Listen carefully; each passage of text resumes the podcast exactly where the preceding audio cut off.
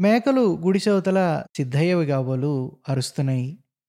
మృత్యుఛాయలు వికటంగా గుడిసెలో కూడా పరుచుకున్నాయి ఇదంతా నిజం కాదన్నంత అనుమానం కలిగింది. ఒక్కొక్క నిమిషమే బలవంతంగా గడుస్తోంది. ఎవరో పిస్తోల్ని గుండెకు సూటిగా పెట్టి ట్రిగ్గర్ మీద వేలు నొక్కుతున్నట్లుంది. సిద్ధయ్య మెల్లగా లేచాడు. దీపం వెలుగులో అతని కళ్ళు నిశ్చయంతో వెలిగాయి. వట్టి మంత్రమైనా ఈలోగా వేస్తాను బాబు అన్నాడు. రామచంద్రాన్ని పరీక్షించాడు. చిటికలు వేస్తూ పెదవులు గదుపుతూ మంచం చుట్టూ తిరుగుతున్నాడు. మంత్రావేశంతో సిద్ధయ్య చూపుకి శూలం వంటి నైసిత్యం కలిగినట్టు అనిపించింది. ఆ సమయంలో అతను ముదుసలివాడిలా లేడు. శక్తివంతమైన ఒక విద్యుత్తలంలా ఉన్నాడు. భూషణం ఏదో అనబోయి మానివేశాడు. సిద్ధయ్య తదేకమైన తత్సరతలో గదిలోని నిశ్శబ్దం కూడా గంభీరమైన ఉద్రేకంలో ఉంది. భౌతికమైన ప్రపంచాన్ని శాసించే మనస్సు యొక్క శక్తిని నాకు చూస్తూ అన్నట్లు అనిపించింది. సూర్యుడు తలుపు దోసుకొని లోపలికి వచ్చింది మొహం మీద చేతుల మీద గీరుకుపోయిన ఎరుపు చారలు. ఆయాసపడుతూ ఉంది. బాబూ తెచ్చాను అంది. ఆమె చేతిలో ఐదారు మొక్కలున్నాయి. సిద్ధయ్య అదే చలించని చూపుతో సంజ్ఞ చేశాడు. సూర్యుడు గబగబా వేరు అరగదీసి రామచంద్రం కంట్లోనూ నోట్లోనూ పెట్టింది. అతని అరిపాదాల్ని ఒళ్ళో పెట్టుకొని చేతులతో రాస్తోంది. అరగంట గడిచింది. సిద్ధయ్య వేసిన మంత్రమే వేస్తూ మంచం చుట్టూ తిరుగుతున్నాడు. భూషణం తలపైకి రెండు చేతులు ఎత్తిపట్టుకొని మౌనంగా దేవుళ్ళని ప్రార్థిస్తున్నాడు. నేను రామచంద్రం కేసి ఆదుర్దగా చూస్తున్నాను. క్రమంగా అతని మొహంలోని చావు నీడలు తప్పుకున్నాయి. జీవకళ కొంచెంగా తిరిగి వస్తోంది. శ్వాస తేలిగ్గా యథాస్థితికి వస్తోంది. సూర్యుడు నొసటని చిరుచెమట గమ్మింది. పరిశ్రమ వల్ల రామచంద్రం మొహం తేటపడింది సూర్యుడు ఆనందంతో బాబు బతికాడయ్యాయా? అని కేకవేసింది. భూషణం హా? అంటూ లేచి రామచంద్రాన్ని చూసి వెర్రిగా అరిచి నవ్వాడు. ఇదంతా నీ చలవ సూర్యుడు అంటూ ఆమె కాళ్ళ మీద పడ్డాడు. సూర్యుడు సిగ్గుపడుతూ అదేమిటి? తప్పండి బాబు అంటూ లేచి దూరంగా వెళ్ళింది. సిద్ధయ్య మంత్రోచ్చారణ ఆపి ఒకసారి రామచంద్రాన్ని చూసి నిట్టూర్చి వెదురుగోడను అనుకు నించున్నాడు. అతను చాలా అలసిపోయినట్టున్నాడు. సూర్యుడు దగ్గరగా వెళ్ళి తండ్రిని కౌగిలించుకొని నా మీద కోపం వచ్చిందా బాబు అంది. సిద్ధయ్య ప్రేమగా జాలిగా కూతురు తలనిమిరాడు వెర్రి పిల్ల అన్నాడు ఆప్యాయంగా గాద్గదికంగా దిక్కు లేకుండా అడవిలో చచ్చిపోతాననుకున్న ఈ రాత్రి పాములవాడి గుడిసెలో అదృష్టవశాత్తు సుఖాంతమైంది. బిగుసుకుపోయిన నరాలు ఒక్కసారిగా సళ్ళి ఒక్కసారిగా ఒళ్ళంతా తేలికైపోయినట్టు అనిపించింది. రామచంద్రం కళ్ళు తెరిచి సన్నగా మూలిగి పక్కకు చూశాడు. భూషణం దగ్గరగా వెళ్ళి వెర్రి ఆనందంతో జరిగిందంతా చెప్పేస్తున్నాడు. బతికేవరా రామచంద్రం? ఇంకా భయం లేదురా. దేవుడు మన పాలిట ఉన్నాడు. తెల్లారకుండా బస్సు వస్తుంది. దానిలో వెళితే కలెక్టర్ గారింట్లో పెళ్ళి ముహూర్తానికి తప్పకుండా వెళ్ళొచ్చును. అసలు నువ్వు లేకపోతే అక్కడ కదలేదు అంటూ వాగేస్తున్నాడు. బరువుగా నీరసంగా ఉన్న రామచంద్రం కళ్ళల్లో చిన్న నవ్వు తాలూకు వెలుగు అలలాగా మెదిలింది. అంతలోనే భూషణం మెడకి చేతులు తగిలించి గబుక్కుని ఏడ్చాడు. చచ ఇప్పుడు ఏడుస్తామేమిటి ప్రమాదం తప్పిపోయింది. పడుకో పడుకో! మళ్ళీ ఉదయం పెళ్ళికి రెడీగా ఉండాలి అన్నాడు భూషణం అతను బతకడంలోని పరమార్థం కలెక్టర్ గారింట్లో పెళ్ళికి హాజరవడం కాబోలు అని నా మనసుకి అనిపించకపోలేదు. అసలు పెద్ద ఉద్యోగస్తుల్లో ఇళ్ళల్లో జరిగే శుభకార్యాలకి ఇంతగా అవసరమైన పెద్ద మనుషులకి హఠాత్తుగా చచ్చిపోయే హక్కు లాప్రకారం ఉండుండదు కూడా. సూర్యుడు నవ్వుతో ఒక పాత్రను పట్టుకొచ్చి తప్పుకో బాబు ఆయన కొంచెం పడుకోనివ్వండి. రామచంద్రన్ తలని ఒళ్ళోకి తీసుకొని నోట్లో పాత్రలో ఉన్న పాలు పోసింది. ఏమిటది? అన్నాడు భూషణం. మిరప్పొడి పాలు చాలా మంచిది అంది సూర్యుడు. ఈ అడవిలో మీకు పాలు సప్లై అవుతాయా ఏమిటి? భయం పోగానే నాగభూషణం సహజమైన వివేకాన్ని విచక్షణని తిరిగి పొందాడు. సూర్యుడు పక్కు నవ్వింది. మేకపాలు బాబు అంది. రామ రామ మేకపాలు తాగడమే? సరే సరే ఆపద్ధర్మం అన్నాడు నాగభూషణం. సిద్ధయ్య రెండు చిరిగిన పంచెల్ని ఒక పక్కగా పరిచి కొంతసేపు పరుండండి బాబు అన్నాడు.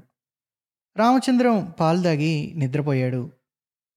అలసిపోయారు బాబుగారు రెండు జాంపళ్ళు కోసివనండి అంది సూర్యుడు. నిజమే ఏదైనా తినాలనిపిస్తోంది అంటూ గోనెపట్టా మీద చతికిలబడి ఏం సిద్ధయ్య నీ అల్లుడేం చేస్తున్నాడు? అన్నాడు భూషణం.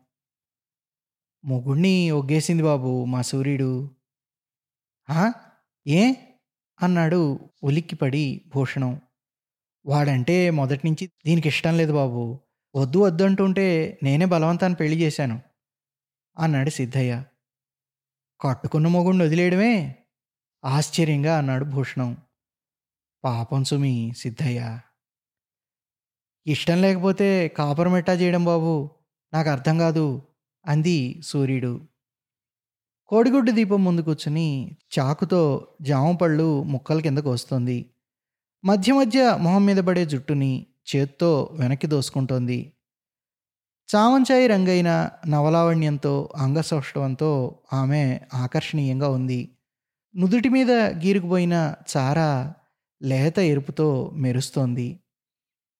నాతోనే చాలా కాలం తిప్పుకున్నా బాబు మా సూర్యుడిని శ్రీకాకుళం సాలూరు బొబ్బిలి ఇవన్నీ తిరిగి వచ్చాం తాచును బట్టి గరళం తీయడంలో నాదే పేరండి ఆ రోజుల్లో. ఇప్పుడు శరీరంలో జవబోయింది ముసలివాడిని అయిపోయాను.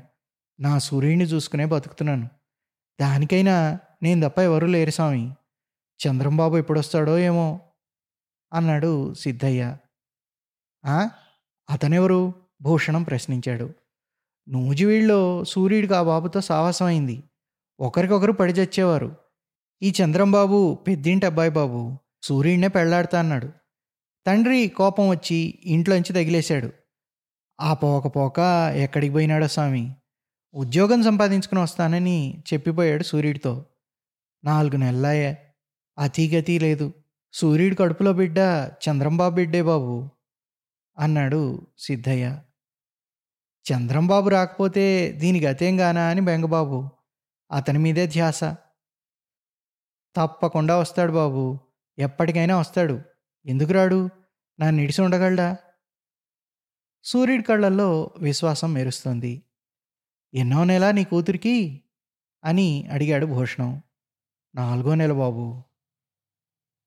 సూర్యుడు జామపండు ముక్కల్ని తీసుకొచ్చి ఎదురుగా పెట్టింది. నన్ను కూడా తీసుకోమన్నాడు భూషణం. నాకు నిద్ర వచ్చేస్తోంది సిద్ధయ్య లేచి మేం కూడా కొంచెం నడ్డి వాలుస్తాం బాబు. కాసేపు పరుండండి అన్నాడు. నీ మేలు మర్చిపోను సిద్ధయ్య. నీ రుణం ఎలా తీర్చుకుంటామో తెలియడం లేదు. డబ్బు తీసుకోనన్నావు. డబ్బు ఎంత చేస్తుంది బాబు? మీ దయ్యుంటే ఉంటే చాలు. బాబు నేను గుడిసె అవతల పడుకుంటాను. లోపల చోట్లేదు అవసరమైతే పిలవండి. అన్నాడు సిద్ధయ్య. వద్దు బాబు చలివేస్తుంది అంది సూర్యుడు. చూరు కింద కంబళి ఒప్పుకొని పడుకుంటాను. నువ్వు పడుకో. సిద్ధయ్య ఆరు గంటలకు బస్సులో వెళ్ళిపోతాం. కలెక్టర్ గారింట్లో పెళ్ళి సమయానికి వెళ్ళాలి. ఇప్పుడు దాదాపు మూడు గంటలు అవుతోంది. ఒకవేళ మెలకు రాకపోతే లేపు సుమి అన్నాడు నాగభూషణం ఆవలిస్తూ. చిత్తం అని సిద్ధయ్య కంబళి తీసుకెళ్ళాడు. రామచంద్రం పక్కగానే నేల మీద గుడ్డపరిచి సూర్యుడు పడుకుంది. భూషణం నా వైపు తిరిగి వీళ్ళకి నీతి లేదు ధర్మం లేదు చూసావా అని మెల్లగా అన్నాడు. నాకు నిద్ర ముంచుకొచ్చేస్తోంది. అడవిలో అస్పష్ట రవాలు ఏవో వినపడుతూనే ఉన్నాయి. నిద్ర పట్టేసింది. సుమారుగా ఓ గంటకు నా పక్కన ఎవరో కదిలినట్టు అనిపించింది. కళ్ళు తెరిచి చూశాను. భూషణం లేచి సూర్యుడి వంటి మీద చెయ్యి వేసి లేపుతున్నాడు. సూర్యుడు లేచి ఏమిటి బాబు? అంది. భూషణం జేబులోంచి డబ్బు తీశాడు. మెల్లగా అంటున్నాడు. నా మనసు తీర్పు. ఇదిగో డబ్బు. సూర్యుడు అటు ఇటు చూసింది. చిన్నగా నవ్వింది. అందుకు డబ్బెందుకు బాబు? అంది. అయితే ఆశగా అడిగాడు భూషణం. నేను అలాంటి దాన్ని గాను పోయి పడుకో అయ్యా నవ్వుతారు కూడా అంటూ మరోవైపు తిరిగి పడుకుంది. భూషణం అనుమానంగా చూస్తూ నా పక్కకి వచ్చి పడుకున్నాడు. రామచంద్రం గుర్రు బరుకు బరుకుమంటూ వినిపిస్తోంది. నేను నవ్వాపుకొని పడుకున్నాను. గుడిసె బయట మేకపిల్ల అరుస్తోంది. భూషణం నన్ను లేపుతున్నాడు. లేరాలే బస్సు వచ్చే వేళయింది అంటున్నాడు. ఉలిక్కిపడి లేచాను. తెల్లారిపోతోంది. గుడిసె చూరులోంచి చీకటి పలసబడిపోవడం కనిపిస్తోంది. రామచంద్రం అంటున్నాడు ఇంత మొద్దు నిద్రపోయేవాడు పరీక్షలో ఏం చదువుతాడు? మంచి గంభీరంగా ఉత్సాహంగా ఉంది రామచంద్రం గొంతు. రాత్రి మేంబడిన బాధ భయము అంతా పీడకలేమో అనిపించినట్టుంది రామచంద్రం తీరు చూస్తే. రామచంద్రం మామూలు పెద్ద మనిషి శ్రీమంతుడు టెన్నిస్ ఛాంపియను అయిపోయాడు. నువ్వేమీ తీసుకోనన్నావు సిద్ధయ్య? నాకు తృప్తిగా లేదు అన్నాడు రామచంద్రం. మంత్రం పట్టివదు బాబు పైగా బెడ్స్ కొడుతుంది బస్సు వచ్చేస్తుంది అన్నాడు సిద్ధయ్య. సిద్ధయ్య కూతురు ముందు నడుస్తుంటే వెనకాల మేము వెళ్ళాం అడవంతా మేల్కొంది. పక్షుల కిలకిలలతో కోలాహలంగా ఉంది. కాళ్ళకి చల్లని గడ్డి ఆకులు తగిలి జివ్వుమంటోంది అర్ధరాత్రి భయంకరంగా ఉన్న అడవి ప్రాతకాంతిలో పచ్చపచ్చగా ఠీవిగా ఉంది. సూర్యుడు దారిలో తీగలు మా కాళ్ళకి తగలకుండా పక్కకి ఉంచుతోంది. ఆ అడవిలాగా స్వచ్ఛంగా ప్రాకృతికంగా కనిపించింది. రోడ్డు మీదకి వచ్చి నిల్చున్నాం. సిద్ధయ్య కూతురు ఇక మేము వెళ్ళొస్తాం బాబయ్య సెలవు తీసుకుంటాం అన్నారు. ఎప్పుడైనా మా ఊరు వస్తే కనిపించిద్దయ్యా నీ కూతుర్ని కూడా తీసుకురా బహుమతి తీసుకుందు గాని అన్నాడు రామచంద్రం కృతజ్ఞతాభావం ఉట్టిపడేలాగా. చిత్తం అని వాళ్ళు వెళ్ళిపోయారు. ఇటు అటు చెట్లు బారులు తీరిన రోడ్డు లేత వెలుగులో ఎంతో అందంగా ఉంది. చల్లని గాలి ఉత్సాహాన్ని రేకెత్తిస్తోంది. చిరుతపుల్లు ఈ అడవిలో కనిపించమే మామయ్య అన్నాను నేను రాత్రి సంఘటనని దలుచుకుంటూ ఆగరా వెధవ పుల్లు నువ్వు కలెక్టర్ గారింటికి పెళ్ళివేళకు చేరుకోపోతే భూషణం ఎంతో ఆతృతగా ఉన్నాడు. ఎన్నో బాధ్యతలు గౌరవాలు వహించవలసిన మామడు. విద్యుక్త ధర్మం మరిచిపోడు. పాపం వాళ్ళేం తీసుకోలేదు అన్నాడు రామచంద్రం తన ప్రాణదాతల్ని గురించి. అన్నట్టు భూషణం మన కారు అన్నాడు. కారు దగ్గరికి వెళ్ళాం తడిసిపోయింది మంచులో దీన్ని తీసుకొచ్చే ఏర్పాటు చేయాలని నిశ్చయించారు. ఒరేయ్ రామచంద్రం ఈ వెధవకారు అమ్మేసేయి. ఇప్పటికైనా నా మాట విను అన్నాడు భూషణం. ఇలా అమ్మితే అంతా నష్టమే. రిపేర్ చేయించి రంగు వేయించి కండిషన్లో పెట్టి అమ్ముతాను. భూషణం ఇన్ని సెకండ్ హ్యాండ్ కార్లు కొన్నాను. ఒక్క దానిలో అంటే ఒక్క దానిలోనైనా నష్టం వచ్చిందా? అన్నాడు రామచంద్రం గర్వంగా. బాబయ్య అంటూ అడవిలోంచి కీచ్గా కేక వినబడింది. అందరం అటు చూసాం సూర్యుడు పరిగెత్తుకొస్తోంది. బాబు మా ఆయన పాము గరిచింది. ఒక్కసారి రండి బాబు రండి వగరుస్తోంది సూర్యుడు. ఆమె కళ్ళల్లో భయం సుళ్ళు తిరుగుతోంది. అరెరే! అన్నాడు భూషణం. అందరం ఈ దుర్వార్తకి స్తంభించిపోయాం. సగం దూరం వెళ్ళగానే వేరుముక్క కోసం పొదలో చేయిబెట్టి మొక్క బెగిపోయాడు బాబు. బుస్సని లేచి కాటేసింది. తాచుపాము బాబు తాచుపాము. సూర్యుడు దీనంగా అడుగుతోంది. ఎలాగా? ఈ బస్ దాటిపోతే కలెక్టర్ గారింట్లో పెళ్ళికి ఎలాగ వెళ్ళడం రిసెప్షన్ అంతా నేను చూసుకుంటానని మాట ఇచ్చాను అన్నాడు రామచంద్రం. పెద్ద సమస్య వచ్చి పడింది రామచంద్రానికి. అయినా మనం ఏమి చేయగలం? భూషణం నిరీహుడై జాలిగా అన్నాడు. నేను వెర్రిగా సూర్యుడి కేసు చూస్తున్నాను. నేను ఒక్కతేను చూడలేను బాబు. మీరుంటే ధైర్యం బాబు. రక్షించండి బాబు. ఏడుస్తోంది సూర్యుడు. అదిగో బస్సు వస్తోంది అన్నాడు భూషణం. రామచంద్రన్ చెయ్యెత్తి ఆపమని సంజ్ఞ చేశాడు. బస్సు ఆగింది. త్వరగా ఎక్కండి బాబు అంటున్నాడు కండక్టరు. రామచంద్రం రెండు పది రూపాయల నోట్లు జేబులోంచి తీసి సూర్యుడి చేతిలో పెట్టి మేముండి మాత్రం ఏం చేయగలం సూర్యుడు? మంత్రం వచ్చినా తంత్రం వచ్చినా అవతల కలెక్టర్ గారింట్లో పెళ్ళి ఈ డబ్బుతో ఎక్కడికైనా తీసుకెళ్ళి చూపించు మీ బాబుని అని బస్ ఎక్కాడు భూషణం నిశ్చేష్టుడై చూస్తూ ఉన్న నన్ను జబ్బ పట్టుకొని బస్సులోకి దోసి తను ఎక్కాడు. సూర్యుడు ఏమనుకోకు కలెక్టర్ గారింట్లో అంటున్నాడు. బస్సు బర్రున సాగింది. సూర్యుడు విచిత్రంగా నోరావలించి గుడ్లప్పగించి చూస్తూ నిలబడింది. పది రూపాయల నోట్లు రెండు ఉదయపు చల్లని గాలిలో పావురాళ్ళల్లా పల్టీలు కొడుతున్నాయి. బస్సు వేగంగా వెళ్ళిపోతుంది.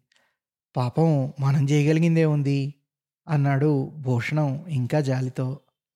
అందులో కలెక్టర్ గారికి మాట ఇచ్చామయ్యే అన్నాడు రామచంద్రం.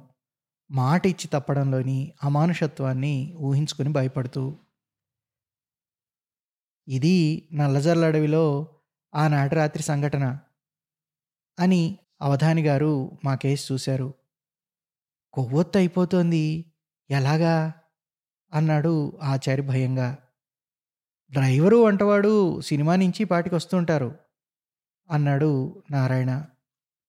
ఈ తోటలో పాములున్నాయండి అన్నాడు ఆచారి. అవధాని గారు మాట్లాడలేదు. పాతిక సంవత్సరాల క్రితం జరిగిన ఈ సంఘటన దగ్గరే ఉంది. ఇంకా ఆయన మనస్సు సిద్ధయ్య చచ్చిపోయాడేమో అన్నాను నేను. మనకేం తెలుస్తుంది? అన్నారు అవధాని గారు. సూర్యుడేమైందో కూడా తెలీదు అన్నారు బరువుగా. గబుక్కున లైట్లు వెలిగాయి. బంగళా అంతా వెలుగుతో నిండిపోయింది. ఆచారి ఆనందంతో నవ్వుతున్నాడు. అవధాని గారు ఇంకా ఆలోచిస్తూనే ఉన్నారు. డ్రైవర్ రాగానే వెళ్ళిపోదాం అంటున్నాడు నారాయణ. తోట అవతల నుంచి ఇంకా నక్కల కోతలు వినబడుతున్నాయి. కానీ ఆచారి అంత భయపడలేదు.